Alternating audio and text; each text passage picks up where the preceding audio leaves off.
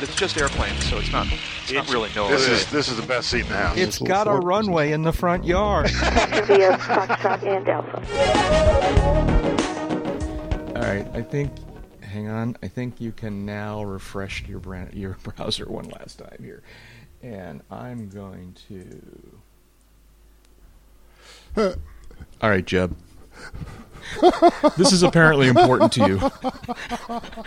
No, no, I just I I, No, no, no, no, no. You, this is important to you. You brought I- it up in the little pre-show. I was content I- I- with after show. I love it. I love it. I love it. yeah, I, I, so you're you're all concerned about the the. No, I'm I'm not concerned. I'm I'm I'm bringing to your attention I think this news story is out there. I think the lady doth protest too much. Okay. well, All right. Fish and chips, folks. That's what we're talking about here. Fish and chips. Jeb has called to our attention the possibility that traditional fish and chips might actually go extinct. What's the story, Jeb? What is this all about? basically global warming may result in there being no more cod or haddock to harvest, which is the traditional fish in the traditional English fish and chips dish. Okay. People are yelling at their pod, their iPods. We know this. We How know is- this. no, what they're yelling is, "How is this an aviation story? Airplanes. Talk about airplanes." Uh, Where, anyway. would somebody pass the tartar sauce? yeah. Okay. So uh, Well, so so the, the reason it's it's not an aviation story, but it is a it It's is a UCAPS. it's UCAP story. it's a UCAP story. And, it, Um, and um, I don't know. Do I want to because long rega- time regale our listeners? Yeah, I know. There, there are there are people who know this story. Yeah, right. They know that we have sort of an odd fixation with the subject of fish and No, chips, I don't, I, and I don't know. what, what is this we you speak of? well, I don't know. I don't know. Dave and I were perfectly happy at the time. You're the one that made a big uh-huh. deal out of it, but all right, you know. Yeah, I remember it well. Casey Keys Seafood. Everybody in the zip code made a big deal about it. Okay, All right. I think the line was, "I bring you to one of the best seafood restaurants in Florida. All these specials, and you order freaking fish and chips. It's like it's my canary in a coal mine for a seafood restaurant. Yeah. yeah, yeah, yeah, yeah. It was good fish and chips, as I recall. It was really good fish and chips, as, and, as everything else has been. It, Well, Absolutely, yes. then I- again, you know, and, and maybe I'm I'm you know be- begging the question here, but then again, have you ever had any bad fish and chips? oh yeah, Oh, okay, never uh, yeah, Oh, I've yeah. had I've had some weak fish and chips. Okay. All right. Absolutely, yeah. absolutely, yeah. But uh, I'm going to move on here. But I'm just going to say, if you're in the, uh, if speaking of fish and chips, go to Kelly's Ro- Kelly's Roast Beef. Ironically, um, here in the Greater Boston area, there's four or five locations, and they do an aw- awesome fish and chips. Um, anyways, okay, airplane story. Airplane story. Airplane story. Uh, So just just one note: yeah, cod is now being farmed, so it will not go away. On the other hand, the tartar sauce farms might dry up from Yes. the heat. So Yes. yeah, okay, all right. So what you're saying is that codfish could get as expensive as swordfish or whatever's the expensive fish is. these days. yeah, Well, Yeah. and it's it's unlikely we'll run out of vinegar. Yeah, okay. and and as long as they grow spuds in Idaho, our chip supply is safe. should be okay. Should be okay. Moving airpl- moving on. airplane Air- story. airplanes. Airplane story. So, um, a, a bunch of episodes ago, we spent some time speculating on the subject of why helicopters are typically piloted and commanded from the right seat, and uh, and we beat that pretty much to death. But I, it occurred to me. I was reading some stories recently, and it occurred to me that implicit in that in that conversation was the idea that left seat is natural. And I was reading some stories recently that suggested that well, wait a minute, why le- why do we why does fixed wing aircrafts typically pilot in command from the left seat? And so I found this article you guys may have seen that, that kind of talks about the why and wherefore of uh, of piloting command from the left seat. What, what's your take on this? Why why do we fly airplanes from the left seat? Um, I don't know, See, uh, here's my my normally. but I have I have a suspicion. But go ahead. so here's a chicken and the egg thing. All right, I've always connected the, these two things: Fi- piloting from the left seat and the fact that left traffic is normal, is sort of the default at an airport. All right, subject to other conditions requiring it to be right traffic. But left traffic traffic is t- is is the default, and flying from the left seat is the default. And I connect the two because when you're flying from the left seat, you have better visibility to the left, so you can see the airport environment and all those kinds of things. All right, and that was my first thought. That's why we fly in the left seat because left traffic. But then I realized that wait a minute, it's chicken and the egg. We fly from the left seat because it's at we you know left traffic because Exactly. of which came first. Exactly. So so the question is still open here. All right, um, this article suggests a couple of possibilities. This article says things like, for whatever reason, the Wright flyers were left seat um, to, when they were dual. Um, they it was left seat um, pilot in command. Um, in fact, the early Wright flyers only had controls on one seat. The other seat was purely a passenger seat, but it was a left. It was the left seat. Yeah, but it could have been built either way. Could have been built either way, but they're saying that because the Wright brothers made it left in the first place, many people followed. You know, designers followed that Sure. as time went on. Well, and the, the original Wright Flyer, the pilot's command seat was in the center. Was in the center, but when they became dual, um, Yeah. apparently it was left seat was the one that had the controls. Um, and I would submit that that's almost certainly a result of the fact that, that the Wright brothers were right or left-handed, whichever they were. It had to do with their handedness. Um, but for whatever reason, the Wright brothers chose to make the left seat the flying seat. Well, I've always wondered about that, whether they were left-handed, because they were so far above average in creativity. And we all know left-handed people are far more creative. Jeb, you're right-handed, right? Correct. I'm right-handed. David, what hand do you use? Well, the left, of course. Yeah. Okay. All right. See, there we go. Um, speaking We're of the, the only right, we're the only people in our right minds. Wright brothers, uh, uh, uh, right-handed. I don't know what's the search there. Right-handed. I want to see if the internet has any subject on this here. Ten things you may not know about the Wright brothers from History.com. Let's see if that answers the question here. Where are we here? Ten things you may. Uh, first brother, last uh, brother, hiring, Prince of the Daily, never married, flew together. Wait a minute. It says here the Wright brothers flew together just one time. Well, that's kind of sad, actually. Uh, let's see now. Nope, there doesn't seem to be anything in this story about right or left-handed. Let's just search for the word hand here. Find hand. Um, you guys have anything to contribute to this while I'm playing with Google? Not a bit. Okay, Uh, thanks. so somewhere I've got the the biography, uh, but I don't think it gets into this. Yeah. Okay. Now I'm looking at the Wright brothers Wikipedia page. We're going to find the word hand. Uh, History the- tells us that Orville, Wilbur, and Igor Sikorsky were all right-handed. right-handed. What do you read? Where's that from? That's from the uh, GA News story. Questions from the cockpit debunking left seat myths. Oh, the story that I was started. I mean, I didn't. Oops, I didn't read that story. I guess I could have read that story.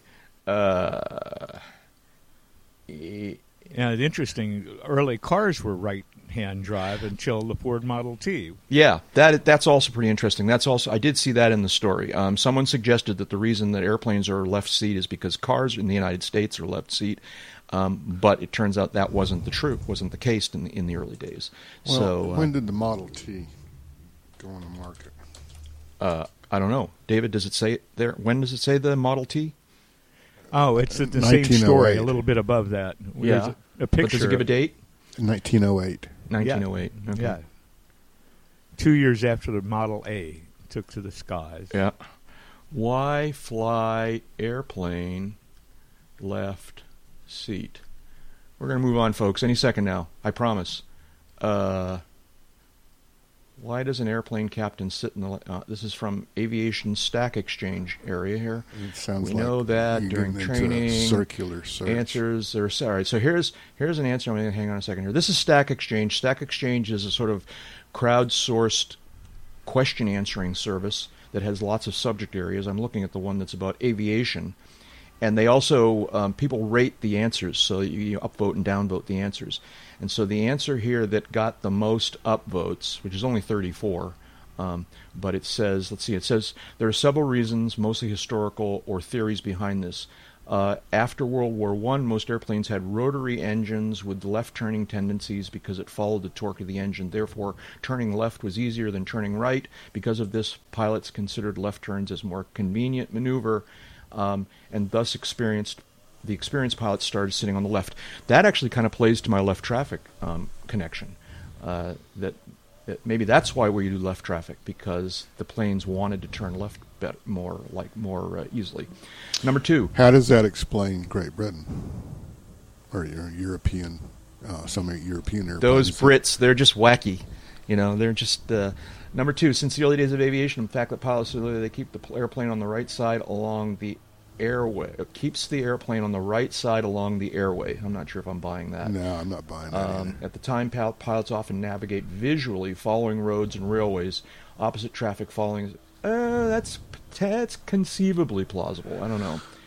When you're visually flying, following a road, and it's a road that others are going to fly, that you naturally get offset one way or the other is a good thing. I, I, I'm, I'm, I'm, I don't know. well, maybe there's, there's also you know the concept of right of way that you when, when an on when you spot an oncoming aircraft, you you pass to uh, you, you move to the right. and, and is that in the AIM? Is that an official rule of the? Yeah, I believe it is. Yeah. Okay. Number three here is my original hy- hypothesis, which is because captain sits on the left, left-hand traffic patterns are more common. Wait, No, that's the other way around. Anyways, and then the fourth one here it says, oh, and this is your, yours, Jeb. Number four is in order to avoid a head-on collision, each pla- airplane. Wait a minute. Each airplane must turn right. Since the captain sits on the left, they will have an unrestricted view of the other airplane, and therefore can assess the situation easily. All right. Well, this thing kind of covered all of our theories, but it doesn't. Nothing Yeah. jumps out as me. All right, folks, listeners, you got to tell us here. Explain this to us. Um, send us an email or uh, post in the in the uh, forums or uh, Send know, up a flare. you know, all the all the ways that we're reachable, Twitter and, and whatnot. Set off your ELT. there you go. Yeah. All right. Okay. Anything else about left sitting in the left seat, or should I say it? You should That's say always it. convenient for me. Okay. It's my favorite seat. Yeah. Welcome, folks, to Uncontrolled Airspace, the General Aviation Podcast. I'm Jack Hodgson, sitting in the left seat here in my little home office, and uh, uh, talking uh, in our uh, in our. Uh, wait, where am I coming from? From. How many- how See many now, I've completely lost my routine. How many seats does your home office have? Well, okay, it's got. I, I was sort of that was a little forced thing I did there. All right, you know, uh, I'm coming to you from along the banks of the historic and industrial Cocheco River in Dover, New Hampshire. Uh, here in our virtual hangar, talking to my two good friends, uh, and, uh, and mostly about aviation. But you know, time will tell.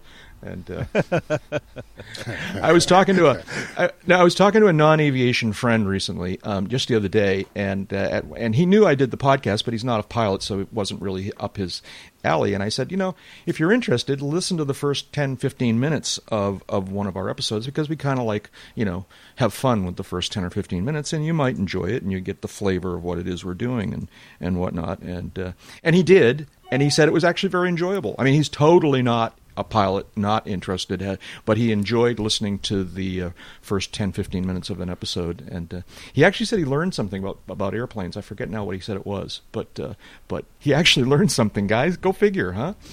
From us? From us, you know. I mean, chances are from us it was wrong, but he learned something. Well, all right. I, I yeah, I'm still stunned. And Yeah. I, I just don't have anything to say.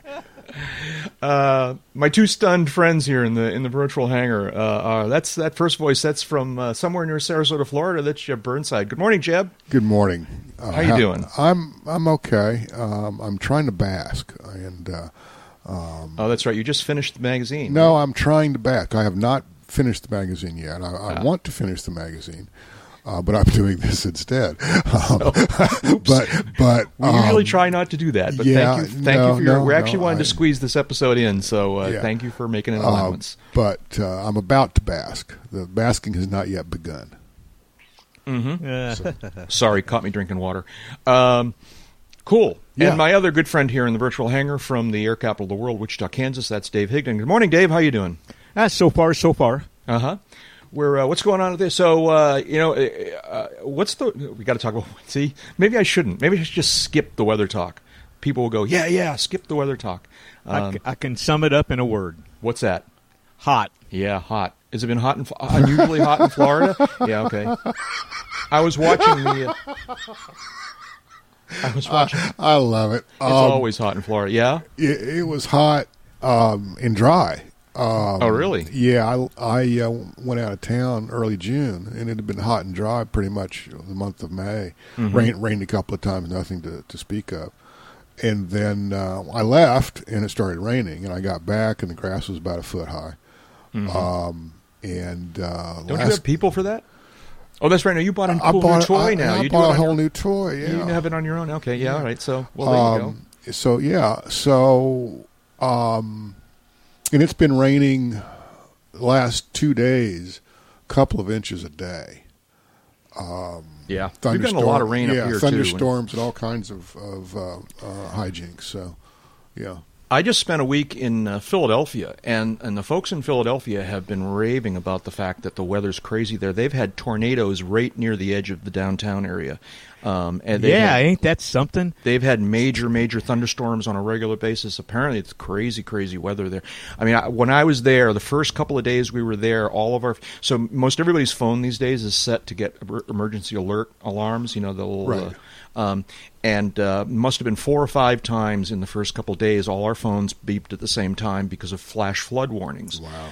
Um, in the Philadelphia area, um, so uh, yeah, it's we, crazy we, there. We had a flash bunch in flood warnings in Philly. Yeah, because it was just crazy amounts of rain over short periods of time. Yeah, Which- we we went through a bunch of that here. Matter of fact, the river around my neighborhood has not been back in its normal banks for three weeks. Oh, really? Uh, it it got back. I take that back. It got back into the normal banks for a couple of days. Then overnight, big rain, like three inches in an hour and a half, and the next morning it's up and the big ditch is full. Uh, it's been crazy. It's been crazy. I had to go out of town uh, Sunday for a, a, a job.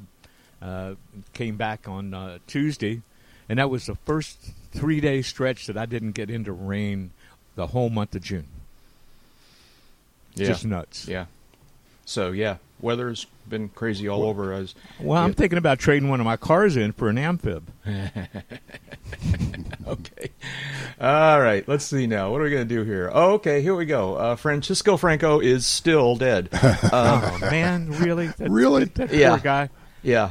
Um, the 737 is 737 Max is still grounded, and uh, now they're saying September. I saw a story the other day that said don't expect before September. I heard I heard December uh, uh, Yeah, several weeks Really? several weeks ago. Well, there and, there- and you're like, what? Well, and there was a new software issue pop up this past week, right. and that that got that got a couple of phone calls and a couple of emails from some of my. Uh, they're not aviation oriented friends, but they fly a lot. Yeah. And of course, they fly our least favorite kind of uh, aerial conveyance, a human mailing tube. And uh, it, it, it, it, honest to God, it, it- wow, I, I just booked a flight on such and such airline, and, and, and it's a Boeing 7 something or other. Should I change my flight? And it's like, into what? Well, something that hadn't crashed. Uh, if you can find an airplane in airline service that's never experienced a crash, you should buy up all the tickets. Yeah. It, it, it doesn't exist. Well, Um, maybe yeah, the 787. 380, A380. That's true. It- But Wait, you, it'll you can't get a 380 between Detroit and Chicago. that- that- there's that too. Um, but You're not going to get a 380 much longer anyway. You're not going right? to get them 380 much longer anyway. But I mean, if and did one of those, if and did one of those things crash, uh, well, we would certainly know about it. Yeah. Yeah. It so, would be it would be a deal. So I don't know. Yeah, it's a craziness, and they've just discovered more problems, like David said. And Yeah, uh, it's it's it's really spiraling out of control. I don't know. Um, that's that's that's. I my That's overly that's overly dramatic. Uh, yeah, my it- total. go ahead. Yeah, go ahead. No, I was going to say my my completely unprof- unprofessional, unscientific, you know, ill ill informed opinion of the whole thing is that it all goes back to them just trying their darndest to say this is a 737. All right, um, when it's really not. If they would just bite the bullet and say this is a seven something seven, this is a whole new type. All right. Um, with all of the expense and training and support and whatnot that goes with that, things might get better. I think they're just really forcing this issue here. Well, right? I, I and if they're uh, going to force the issue, here's what I'd like. I'd like them to change the software so that the 737 fla- Max flies like a 152, and I can fly it. I think they've got bigger problems than just making the thing fly like a 737. Yeah. I I mean, that's what it's starting to sound like. Um, there- there's two or three things, yeah, two or three things going on. One, there's a high speed uh, end of the envelope problem, and then there's a low speed end of the envelope problem. That doesn't leave much left. It doesn't. Well, you know, you're, y'all want to stay. In, you want to stay in the middle of the sky at all times. Um, but apparently, um, some of that might be getting a bit difficult for the for the Maxes.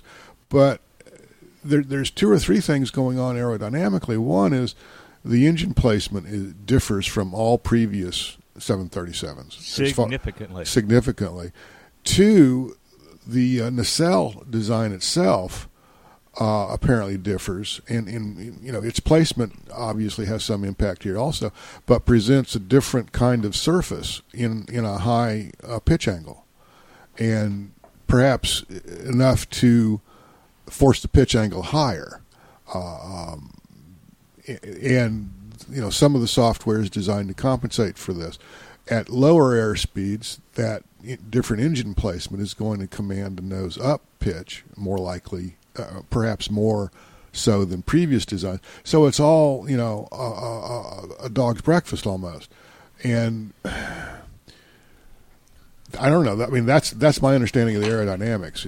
Uh, certainly could be wrong Well, but and- and, and I, that's just what we know. We don't know the, the, the innermost things going on with this, and just what we've read in the popular media. So, Right. Dave, It- it- yeah. it- it's not the first time that an aircraft's thrust angle uh, changed dramatic, dramatically with pitch changes, but I don't recall another aircraft where those pitch changes s- s- so dramatically changed the thrust line that overwhelmed the flight control. Yeah. Uh, yeah. and then that's what the whole system was designed to counter. Uh, but then you throw in some of those wonderful variables that never seem to get completely taken care of, like uh, using one sensor when two is Right. more in order. Uh, the sensor sending erroneous signals, which we've seen before on the Airbus. Uh, uh, and the, the, the, the sheer dynamics of all this, how it changes throughout the envelope. Uh, I'm not sure how in the hell you design a software uh, package that uh, can allow for all those variations in such a small area. yeah, well, apparently you don't. Um, Not so far. yeah. So, all right. Well, I get the feeling we're going to come back to this later on. Um, anything else to add to it right now? No, I just um, you know there's there are other things going on again based on on what's been reported about how some critical values in the original software got changed uh, almost by a factor of 10 Um, there's obviously the uh, are you really going to only use one angle of attack sensor to trigger this software uh, kind of issue, and then uh, I, I keep coming back to the software was approved. The software was approved. I don't know a year ago, at least when the maxes when the maxes were, were first type certificated. Um, and here we are. They were grounded in March, and here we are, uh, the end of June. So that's been call it three and a half months, and they're saying September. That's six months. Uh, we've also heard December. That's going to be nine months. Oh, It it'll take- be it- due. It, it yeah, it, it takes that long to fix what we've been told is a very simple software problem. Yeah. I'm not buying that. I think discovering the problem was simple. I think fixing it is not so much. But yeah. When I was talking with a, a, friend at a local watering hole uh, a couple of weeks ago about this, and he was one of the people. He was one of the first people that asked me, you know, my next flight's a Boeing. Should I change it? Should I still be going if it's a Boeing? Blah blah blah. And it's like, you know, weren't you one of the guys that you know a year ago saying, hey, if it ain't Boeing, I ain't going. Uh, well, now he's sweating bullets because it, Uh, software is a part of what he does. Yeah. And so he knows how bad, how ugly it can get. yeah, and he's looking at this and he goes, "Oh yeah, you just change a few lines of code right here, and, and then you follow it through to see how those few changes change other things downstream, and then you write new code to fix that, and then it changes stuff downstream, and then you write different code to fix that. He said, pretty soon you you know you've gone halfway through all the lines of code to make what seems like one or two simple changes. Where software is concerned, there is no such thing as a simple change. Right, right. So, anyways, let's move on. We'll we'll yeah we'll come back to this. Well, the good news for us yeah. is that most of the stuff that we fly will never have this problem. Well, yeah, not in We- our we- lifetime, we, anyways. We you know, can but we, we can cause enough of our own problems yeah, without it putting the airplane in, in the control of software that's going yeah, to do no. But you keep in mind that all this autonomous and semi-autonomous, you know, droney kinds of things that are coming down the air taxi stuff coming down the line could well have these kinds of problems. They're very software dependent, obviously. So. And uh, some some of it is closer than you think. oh yeah, It's- oh yeah, it's- like that uh, like that rear view mirror on the right hand side. yeah, closer than it appears. Gr- granddaddy, granddaddy, come tell us again about how you used to fly piston-powered airplanes. Uh, before we move on here, David, uh, Jeb, rather, Jeb, did you say a dog's breakfast? I did. Okay. I just want to make sure I wrote it down right. because I wrote it down. Um, moving on. Let's see now. Uh, li- uh, listener, uh, message from a listener here. Um, and I, and uh, I take it it wasn't Milkbone. listener Steve Busolari uh, you, n- you never heard uh, that phrase before? I never have. No, no, no. And I don't want to spend. I, yeah, I've already spent a lot of time googling things here, so I'm going to do it later. I'll do it later. Uh, but Do uh, it for you. Okay. Um, listener Steve Busolari uh, checked in by way of uh, Patreon, uh, where you can leave comments if you are so inclined. Um, and he wanted to update us. And I'm not going to try and cover this. Is a, this seems to, at least to my you know simple mind, is a pretty complicated subject. But we talked an episode or so ago about lam- laminar versus non-laminar airflow over wings and how- how it affected the performance of the wing. And we kept referring to flow separation, where the, the the airflow separating from the wing or not separating from the wing. And what Steve says with some some sounding authority here, it sounds like he knows what he's talking about. That it's not as simple as we kind of let it to be. Go figure. Uh, and uh, Well, duh. And it has also to do with just simply the I don't know what the energy of the uh, of the airflow over the wing, and there's just a lot of things going on here. Um, uh, this we're going to post this message. You can find it if you're in Patreon. You can go find it yourself, or, or I'm going to post it separately um, and put a link in the show notes. And uh, if you're at all interested in this kind of subject, it's kind of interesting. It's not very long. It's only about six paragraphs he's written us, but uh, um, he kind of uh, uh, you know introduces a bunch of aspects of this that we either didn't know or, or oversimplified. Um, eh, eh, do you guys want to dig into this a little deeper, or, or I don't? I think we exhausted our expertise on this topic the first time. We sure did, David. And, and well, and uh, you know the the thing that uh, Steve mentions here that I'm most familiar with is uh, the golf ball example. yeah, And uh, you know, I'll, I'll just read it. It's a short graph. Yeah. A smooth golf ball will not fly nearly as far as a dimpled one because the turbulent boundary layer caused by the dimple stays attached further back on the ball surface, and the ball has less drag. But it doesn't quite carry over to wings, so don't go out and dimple your wings with a ball peen hammer. but well, okay, Yeah, they they pay extra for that. Yeah, yeah, I know, right? Okay, so yeah, if you're curious about the more detail, um, you you go check the show notes, or or, or maybe we'll put some. I don't know. Your show notes is the best bet. Um, moving on. And, Uh, and thank you, Steve. Yeah. Yes, thank you, Steve. Thank you. We got a bunch of, as you're going to discover, we, this we got about half a or about four or five um, responses and, and bits of feedback from listeners that we're going to try and touch on here. Um, this one, though, uh, David, you uh, called our attention to the fact that FlightAware has some data about ADSB adoption. Is that a fair description of this? What's going on?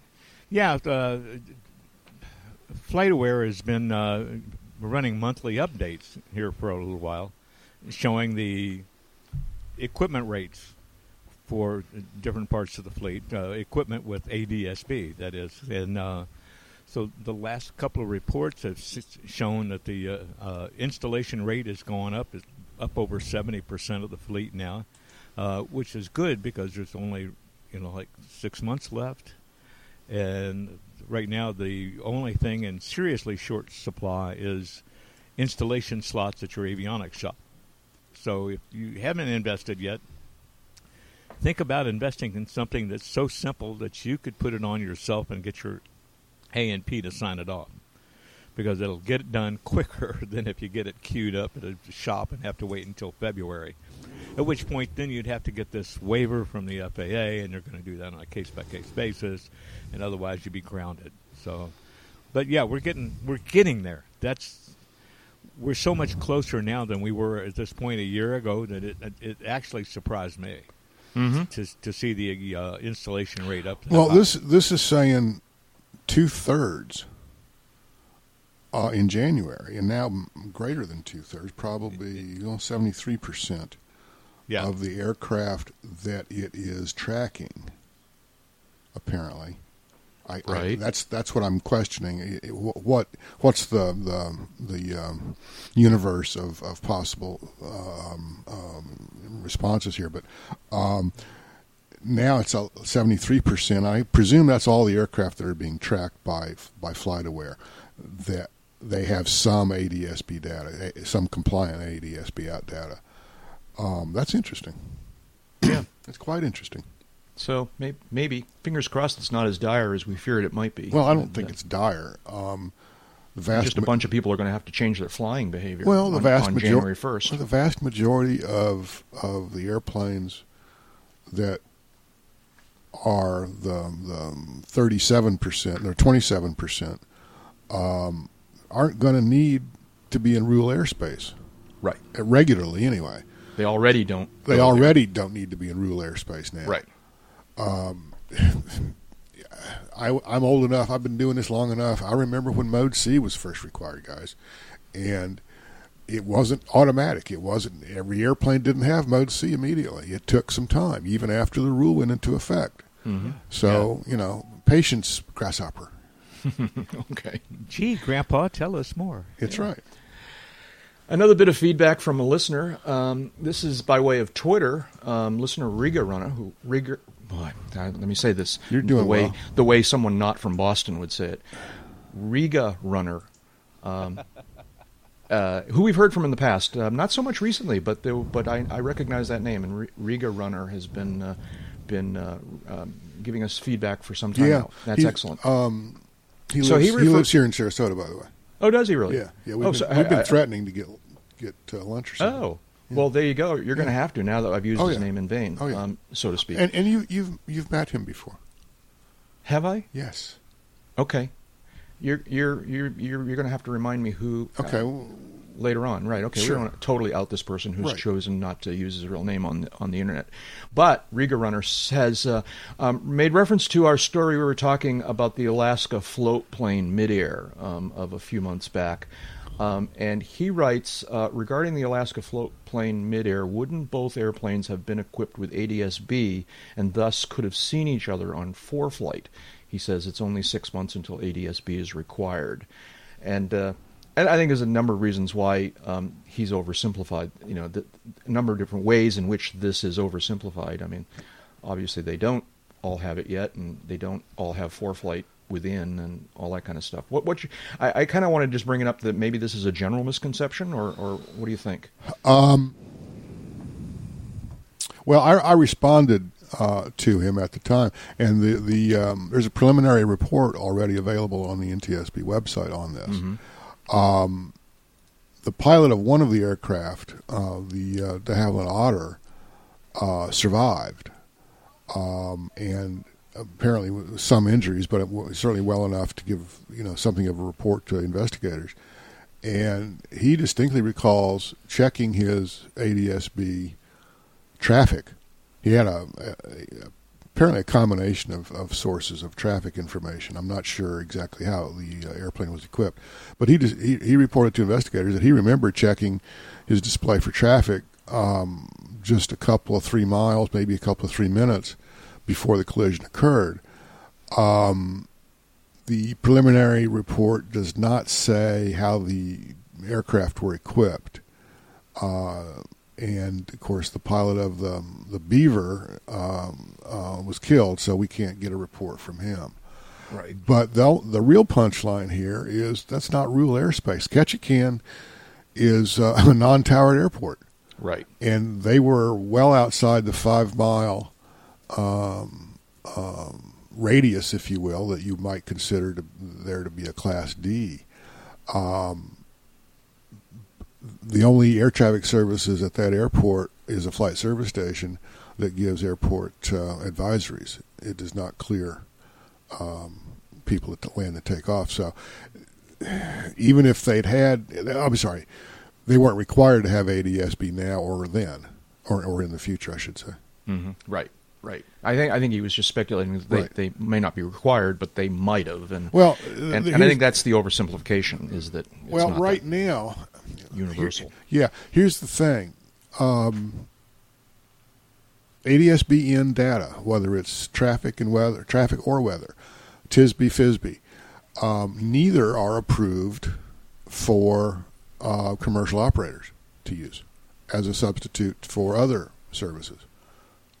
Right, Um, it's is- advisory it's, only. It's advisory only, and um, even it's good these, advice. These both, are, yeah, that's, that's a whole other topic. Um, both of these operators are 135 operators. Therefore, they couldn't use ADSB traffic alone as a required uh, traffic device, even if one was required for their operation. And I don't know enough about the operation except that it, they both were 135. Um, clearly, the airspace wouldn't have required advanced. Um, um, oh, I'm sorry. Wait a second. Uh, I know what the what, what the answer is. The Otter, the DHC three, was a turbine Otter, and I think they are required to have some kind of traffic display because it's a turbine powered aircraft. Oh, okay. Okay. Okay. The Well, and this this this made me wonder. yeah. What was it uh, when the Capstone project was launched? The FAA paid to equip Uh-huh. a huge number of GA airplanes in Alaska with an early version of ADSB with, with traffic and weather. And but I don't know what happened to all those systems after the test was over and they started moving into the uh, to the uh, uh, installation requirement under the 2010 rule the FAA issued in May that year. Uh, but it made me wonder: those people get to keep those? Are they still using them? Do they still work? That's that's a Uh, good question, and um, maybe some a good question to ask someone at Oshkosh. Uh, some Yeah, of the, that's some of the F, FAA types at Oshkosh. Yeah. Yeah. Uh, that- what what happened to. Capstone? Uh, You know, Yeah. on one level, you know, both of these airplanes are certainly old enough to have been in this kind of operation back when Capstone was a thing, and, And- certainly and part- could have certainly could have been re- equipped. Um, that's been twenty plus years, though, and, And- avionics change. Oh, yeah, hugely. And 135 operations were part of the uh, uh, Uh-huh, exactly. target for equipping under Capstone. Exactly. Uh, just like in the Ohio River Valley, uh, UPS got an early version of it along with some special software for sequencing as they tested it for uh, helping improve runway acceptance rates at uh, major airports like Louisville, where you get this daily influx and outflux of uh, cargo aircraft. Uh, you get it in Nashville. Uh, I'm sorry, you get it in Memphis. You get it in Indianapolis. Uh, so that what became a capstone? I mean, we know it evolved into the new ADSB rule that we're all living under now, but I I keep wondering about the equipment levels and what happened with that equipment. Whether people Yeah, had to give it's- it back, and now they're on their own to uh, get it installed under the new rule, or what? Yeah. Interesting question. We should look into it. Listeners, you should tell us if you know. Um, Well, there's and, uh, you know, there, it's a shame. You know, we live in a day and age Okay. when um, there's information out there. Yeah, I'm sure there is. You know, although we're still waiting on the answer regarding dog's breakfast. So, um, I sent you that link. Oh, did you really? I'm sorry. I'm looking. I have two computers here today. I told. I guess I told you that during the pre-show. Um, I'm running two computers, and the one that's got the chat is kind of out of my field of view. Uh, Moving on here. Uh, uh, so uh, here's another bit of feedback from a listener. Now I, I'm only now making the connection here. By the way, that this one's about A- everybody's thinking about ADSB. It appears because this one's about ADSB as well. Um, from, this is from listener David, and I'm going to redact his last name because this was private email, and I didn't want I don't want to presume. Um, but so David C, um, listener David C, uh, sent us email where he says, um, eh, well, so this is the Aireon um, A- program. Say it again, Aerion Darion. program. Arion, yeah. What is? Isn't the Arion program the? What is the Arion program? Well, it varies with spellings. I mean, there's, there's one Aerion program that's uh, building a supersonic business jet. That's the one I thought. That's not this. This is n- definitely not this. This is Okay. Aireon is a, uh, which is now in a operational phase. It's a satellite system to provide ADSB coverage globally. Hundred percent the surface of the Earth. Right. And who's doing this? Who who is this Aireon? Is this a, a private outfit? Is this a government thing? A military It's a thing? private company, uh, and the, uh, the the revenue stream that they expect to get from this is providing their global ATC separation services to air traffic control systems around the world where they don't have a ground infrastructure like we do here in the states. Right. Uh, so, like the FAA is talking to them about Atlantic coverage because we don't have radar out over the North Atlantic or the Mid Atlantic or the South Atlantic.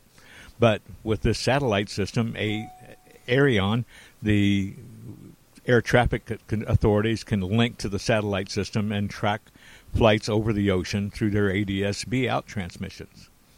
Okay. And yes, it is real.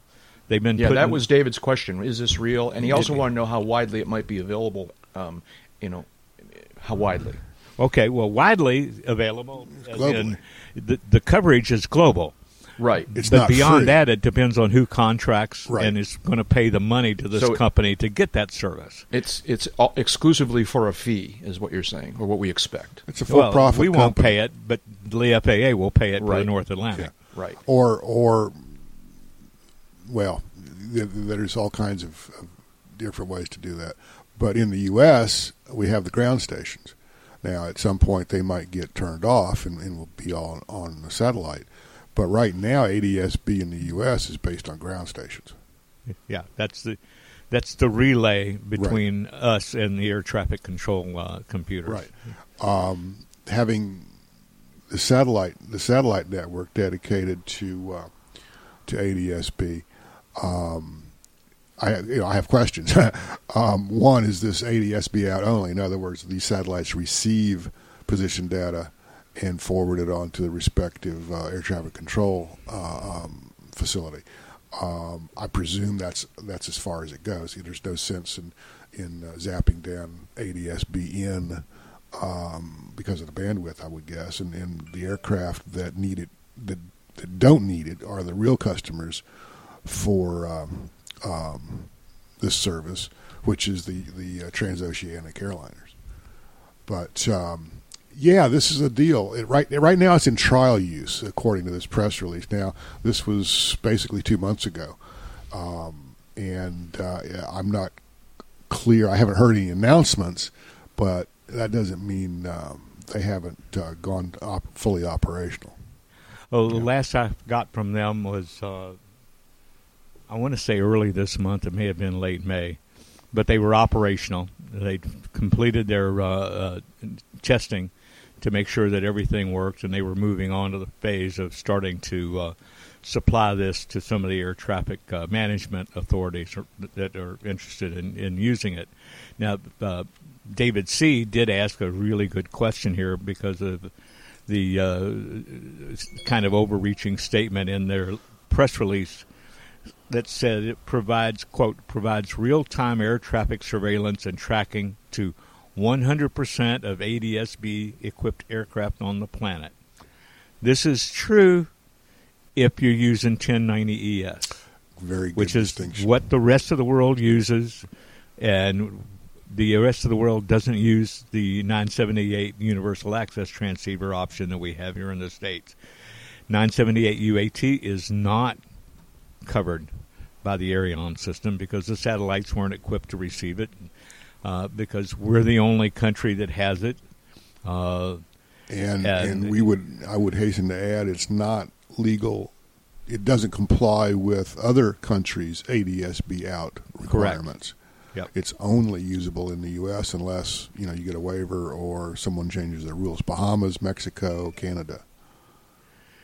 And it's only usable in the U.S. up to flight level 180. Uh-huh.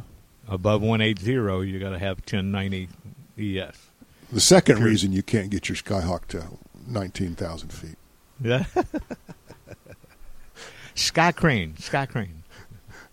Space, That'll- elevator, that'll space get it up there. elevator, dude. yeah, right. Yeah, right. Okay. All right. Uh, d- we're, we are, believe it or not, starting to reach the end of our allotted time here. Or at least we will when we kind of finish a couple other subjects here. But David, you met, you wanted to talk about this drive by land thing, this wet ditching thing. What, what, what's this story about? What, I think this is one of the ones you asked us to talk about. Uh, Oh, I know what this is. What is it, Jeb? Um, I, I did a story on this too uh, in safety. Um, first of all, this is Tom Turner uh, who, who wrote this. Tom's uh, um, long Yes. time, yeah, long time uh, uh, American Bonanza Society employee. Uh, I think now he's executive director. He's also a longtime flight instructor, has an Air Force background, um, and he's you know one of the Bonanza uh, Beechcraft ma- mafia, uh, if you will. Um, there was a, a VTail Bonanza launched out of um, um, upper uh, northwest Michigan, bound for basically uh, Detroit, the, the lower south southeast part of the state, uh, and was crossing Lake Michigan and had an engine failure, uh, and crashed. Both pilots died. Uh, they they ditched. Um, this was in uh, I want to say March. Um, so it, it wasn't. Maybe it was early May, but it was clearly the wrong time of the year to be going over the lake because it was uh, still still part of win- partly winter up there, and the water temperatures were cold. Punchline is the uh, in my book anyway. The punchline is um, not going over the water, but going over the water at a such a low altitude. He was at seven thousand feet and came up four and a half miles short of being able to glide to an airport. Um, and it's a very good article, a very good treatment of you know what are the what are the um, the risks? How do you mitigate those risks? Uh, Do you go around the lake? Do you find another route? Do you go higher? Do you carry life rafts? You know things like that. And uh, Mhm. it's it's uh, it's almost a morality play. Uh, um, th- this Really? particular accident. Okay. Yeah. Yeah. Well, it goes without saying. We'll put put a link to that in, in the show notes. People can take a look. And uh, um, David, anything you want to add to that? Uh, no, just Okay. it's- the short way is the smart way. And The short way is the smart way, Yeah. The even short if it's over water. Yeah, if you're going to All fly right. over water, you want to take the narrowest, the shortest uh, Well, okay. p- p- way possible. And looking at this bonanza, uh, as Mr. Turner explains, it, it it glides 1.7 nautical mile for every 1,000 feet of altitude loss. Well, that works out to be about 10 to one glide ratio.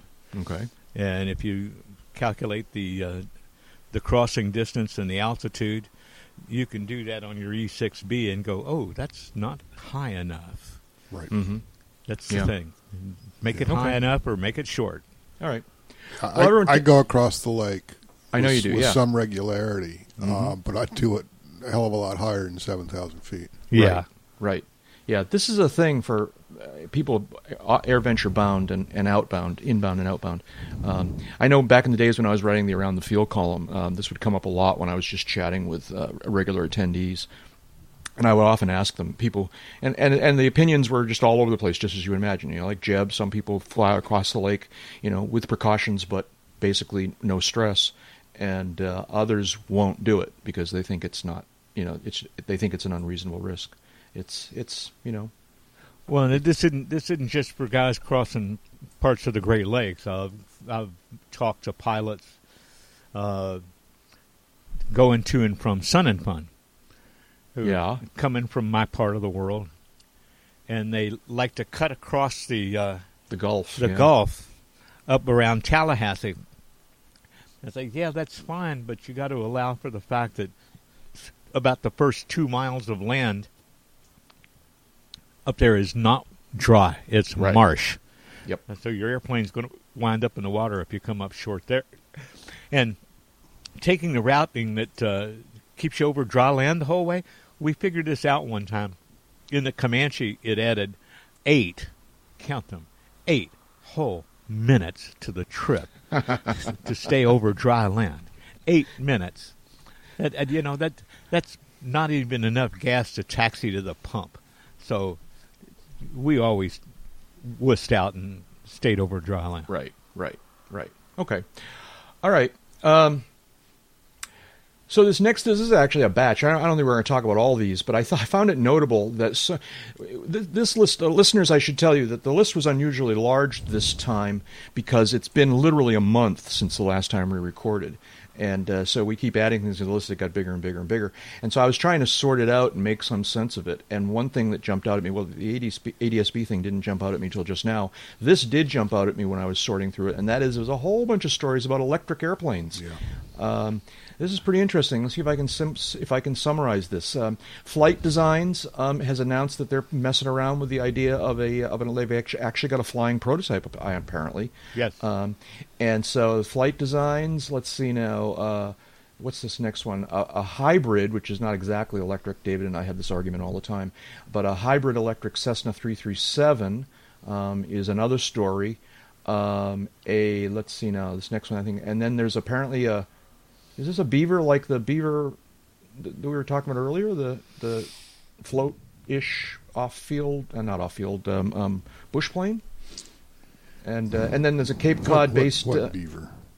Uh, it says taking beavers electrical. Dave's link. Yeah. Yeah, I guess Harbor. Air and magniX partner to build the worst, world's first all electric airline, Harbour Air seaplanes.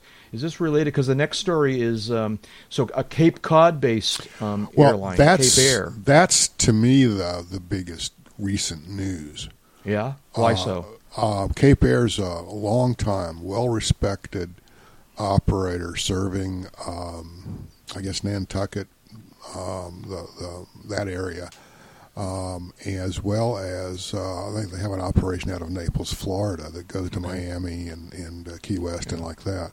Subject of a very popular sitcom. No, that's probably not them. Probably not them, although it might be modeled on them. It might be inspired by Yeah, them. Go ahead. um, they fly. A, So what is it they're doing? they doing? fly a fleet of Cessna 402s, which were new in the 70s, um, and you know they they they're one of the primary fleet operators of that specific engine around the world, and and uh, they pay a lot of attention to their engine, uh, the piston engines on those airplanes. Anyway, punchline is they've signed a contract with uh, an Israel-based uh, company called um, Eviation um, to for like twenty uh, of the uh, the company's um, nine-seat all-electric aircraft.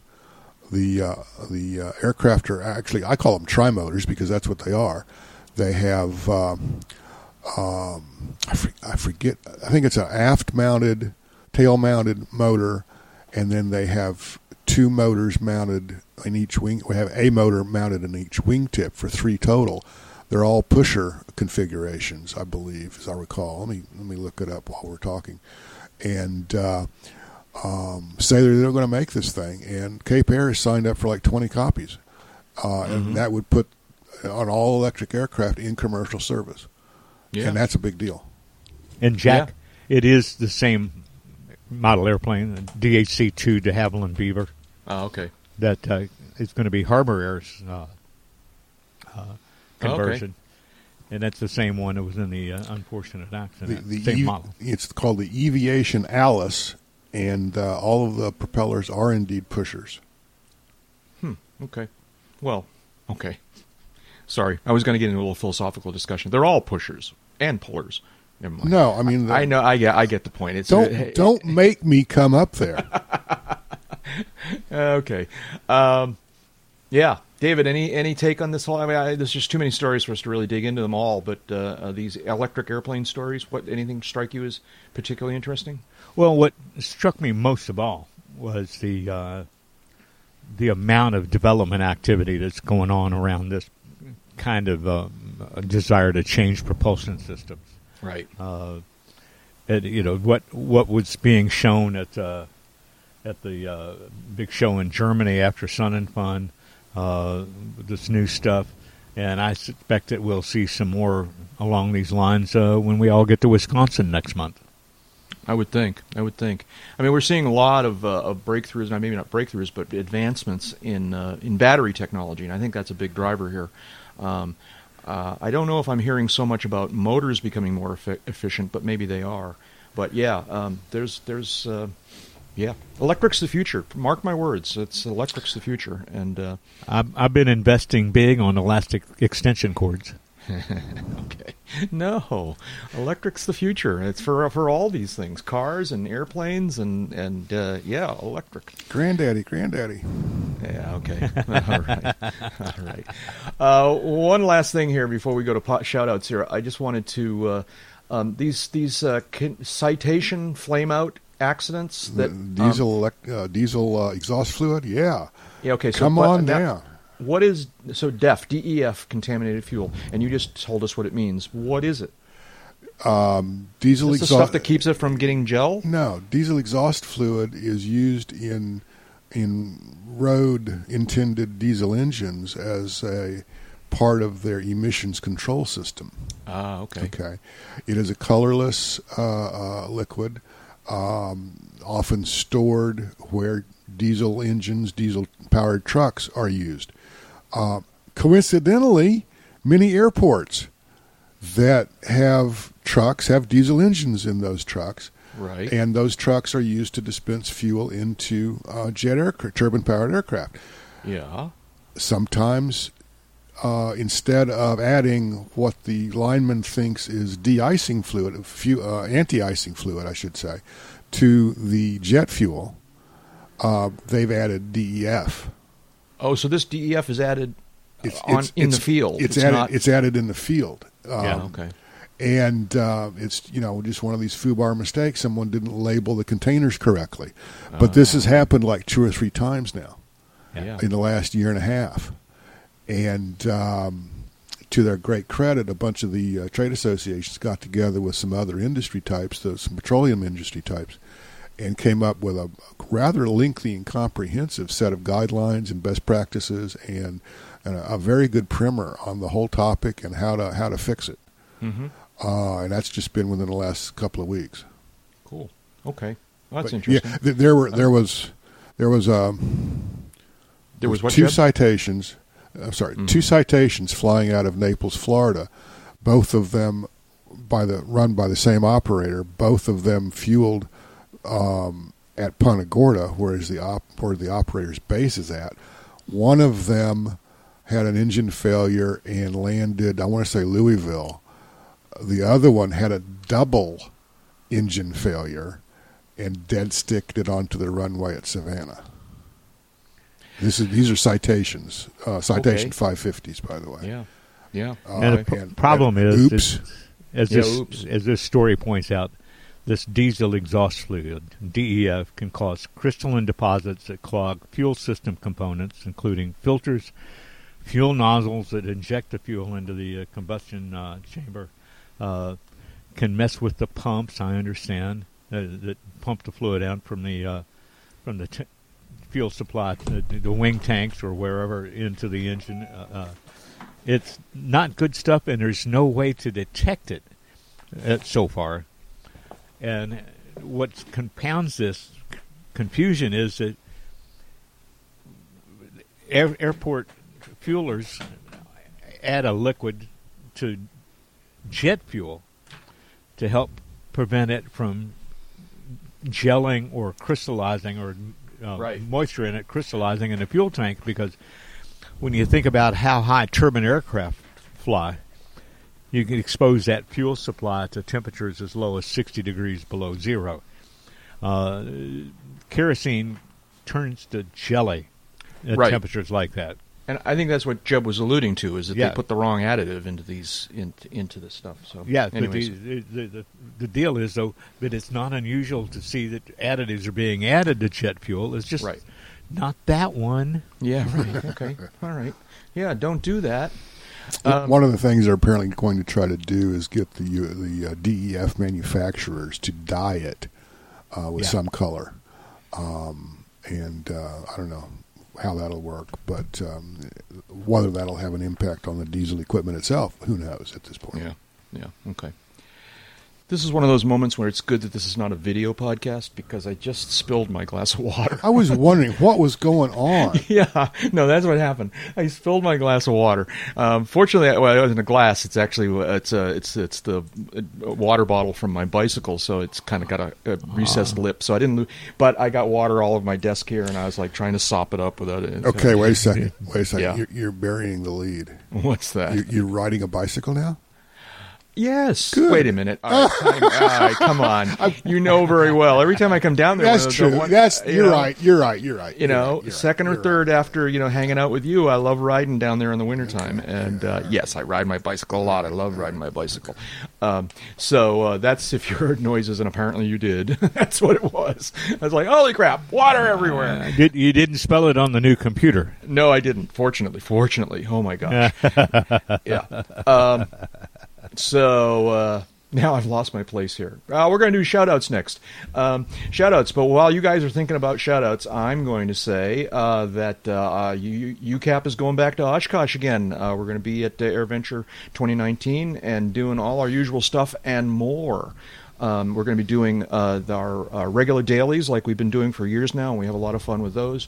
We're going to do our, our big uh, episode from the uh, uh, from the flight line uh, out on the announcer stand on Sunday morning, as we always do, and we'll do that with our uh, in in concert with our friends from EAA Radio, um, and and that's going to be great. And then new this year, we're going to be doing UCAP Live. UCAP Live is a pair of, of full blown episodes that we're going to be doing from the Home Builders headquarters um, out at the edge of the flight line at uh, AirVenture, and uh, and and one of the reasons we wanted to do this because it gave us an opportunity to have an actual live audience. For those of you who'd like to come and sit in and and and we're gonna not only you know I mean not I don't quite frankly understand why you'd want to listen to us, but we want to listen to you. That and so there's going to be like a microphone for audience members to talk with us and ask us questions or or set us straight or whatever. And uh, I think it's going to be a lot of fun. I'm looking forward to it, and we're going to do it twice, uh, once on Tuesday morning and once on Friday morning during AirVenture Week. And we now know the time. It's going to we're going to actually going to start recording at 8:30 a.m. Calm down, Jeb. Calm down. 8:30 a.m. Which, if you know AirVenture, and uh, um, things are really hop w- hopping well before 8:30, so it's not like from an AirVenture standpoint that's all that early. Um, Give, give but, be sure I have the phone number for catering. but from a Jeb standpoint, um, that's pretty early. And I think, as I pointed to you out already, Jeb, um, our, our uh, uh, Charlie has told told me that it's going to be okay, Jeb. There will be coffee. All right. So, I'm not uh, going to take this abuse much longer. Okay, So, just putting No- it all no- on another warning. year or two. Yeah.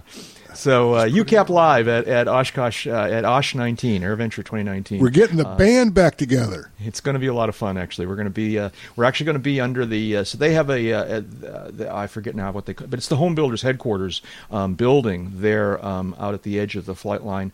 Um, it's uh, it's adjacent to the brand new improved um, outdoors exhibit area um, that's going to be there, and uh, it's actually kind of a, cl- a covered. Typically, it's got picnic. It's filled with picnic tables and it's open on the sides, but c- got a roof over it.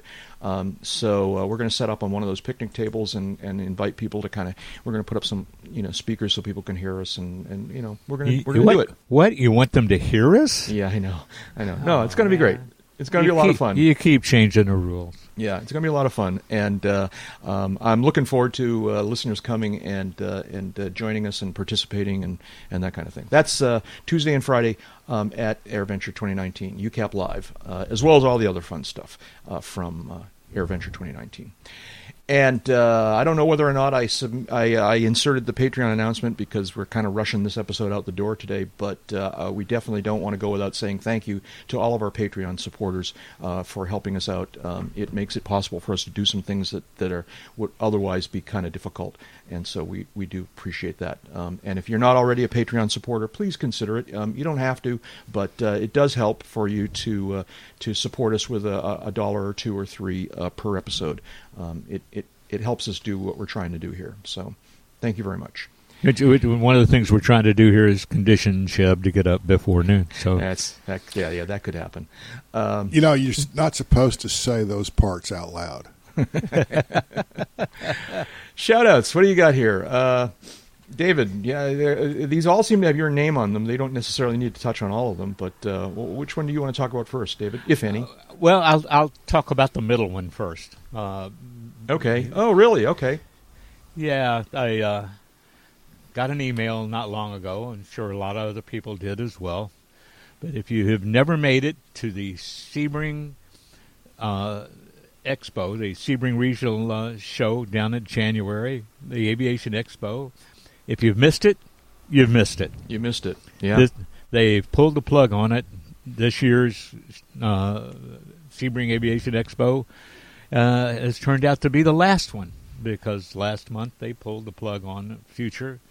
Uh, they're not going to do it anymore, which makes the default sport airplane show to go to in Florida uh, now the DeLand uh, Expo. So uh, it was a good run while it lasted. It was an interesting show. It had different problems in different years, but they sure did try hard to make it work out. And finally, they just had to to let it go. So, yeah, it's uh, our appreciation for all the years that they uh, did it and pulled it pulled it off. And but January in Florida was when Sun and Fun was scheduled when they originally started it. Mhm. What forty five years, uh, forty five years ago, and they found out pretty quickly that January is not the most predictable month to be doing something outdoors in Florida. Yeah. And they progressively moved it to February and then to March, and now we're in the April thing where we've been for more than a decade now. Right. Sebring never got over the variability and, and unpredictability of uh, weather. I mean, it some days it was cold and so windy that the little guys didn't want to fly. Some days it was just cold. Yeah. Uh, other days it was nice and sunny and warm and just too windy. Yeah, Uh, the, the weather in that area of Florida is unpredictable in, in uh, that part Yeah. of the year, that time of year. But uh, yeah. Yeah. so, our hats off to him for all the effort, and uh, sorry that it didn't uh, work out better, but you sure set an example that is being followed elsewhere in the state, and we hope continues to uh, thrive in its new environment with without that competition. yeah. Yeah. It's kind of sad, but that's these things happen. Uh, Jeb, you got any yes. I do. Uh, to Tom Rice, Okay. unremarkable name. Um, Tom Rice uh, is a veteran. He uh, served in the 101st Airborne Mhm. um, for the United States Army. Um, he did that 75 years ago. He was one of the people who jumped out of a C 47 yeah. during the D Day uh, invasion when it just first started going off. At, at Mr. night, At night, jumping out of a C 47 over occupied France. Uh-huh. Mr. Rice did it again Yeah. on June Did- 5. 75 years later, he jumped out of another C 47 over the same spot in daytime this time with no one shooting at him. Yeah. Um, and, had to uh, improve the experience. and this one, this was a tandem jump with a. With was a tan- I was wondering about with that, yeah, another okay. with another parachutist, but he did it nonetheless. And Yeah. uh, dude, um, more power to you. Absolutely, that's cool. that whole celebration, that whole Um, it memorial, really- really- sounded amazing. it I haven't, did. I have only read a little bit about it and not seen hardly any video. I'm sure there's got to be a lot of stuff out there, and uh, I need to dig into it at some point. But uh, yeah, Well, you know that whole couple of weeks uh, run up to the uh Uh-huh. 75th anniversary of uh, the uh, June 6th invasion was educational beyond anything I've ever experienced Yeah. from uh, documentary television and entertainment television. Uh, the the new s- stories, the new uh, uh, documentaries about things that went on on D-Day. Uh, I DVR'd a lot of stuff thinking vainly that I might catch a glimpse of my father in some of the documentary footage, Yeah. Uh, just like I used to look for my uncle's B 17 until I found out that he never gave it a name, it had no Mhm. nose art. Ah. Uh, but I still look at those 8th Air Force videos and, and film and thinking that I might one day see his face because I'd recognize it. I've seen him, it, pictures of him in uniform getting ready to deploy to England in 1942. And uh, it just an amazing, undertaking, the, the the whole thing, Yeah. the scope of it, uh, Yeah. the the depth, and the, the number of people involved, and logistics, and all that. Just it just staggers me. I don't think we've ever been that good at something as we were back in June of '44. Yep. Yep. Uh, any other shout-outs? Are we done? We're done. I think we're done. Uh, one quickly, one Yeah. real quickie. Uh, since there's, I'm not sure we'll get this opportunity again, but uh, coming soon, Saturday, July 13th, and Oshkosh won't be going on yet. Sun and Fun Radio is going to be debuting their own podcast, so you can uh, pick it up on liveatc.net slash snf, just like usual. Oh, waffles! I might just drive Uh, up there for breakfast. yeah. Yeah. They're gonna- careful, they'll put you on a microphone. But yeah, okay. No, no, no, no. I'm not. I don't. I don't do microphones. But yeah, they're uh, they're going to be Mr. Shawbetter, Dave Shawbetter, the uh, veteran Sun and Fun Radio chairman and our longtime friend and part-time boss. Uh, he's decided to get this going, and uh, so uh, visit the Sun and Fun Radio website to get more information. But July 13th is uh, when they're planning on making it happen. Cool. Cool. It'd be fun. Oh, and it'll be 10 a.m. to noon uh, Eastern time. There you go. All right. Well, thank you guys. It's always a blast. I love getting together. This this was for an episode that was well, a long time in the making and had a huge list. Uh, this was fun. I enjoyed this a lot. This was a good episode. Uh, you call, we haul. Yeah, there you go. Uh, thanks to both of you, my good friends here. Uh, Jeb Burnside. Jeb's a, freelance aviation writer and editor, serving as the editor in chief of Aviation Safety magazine.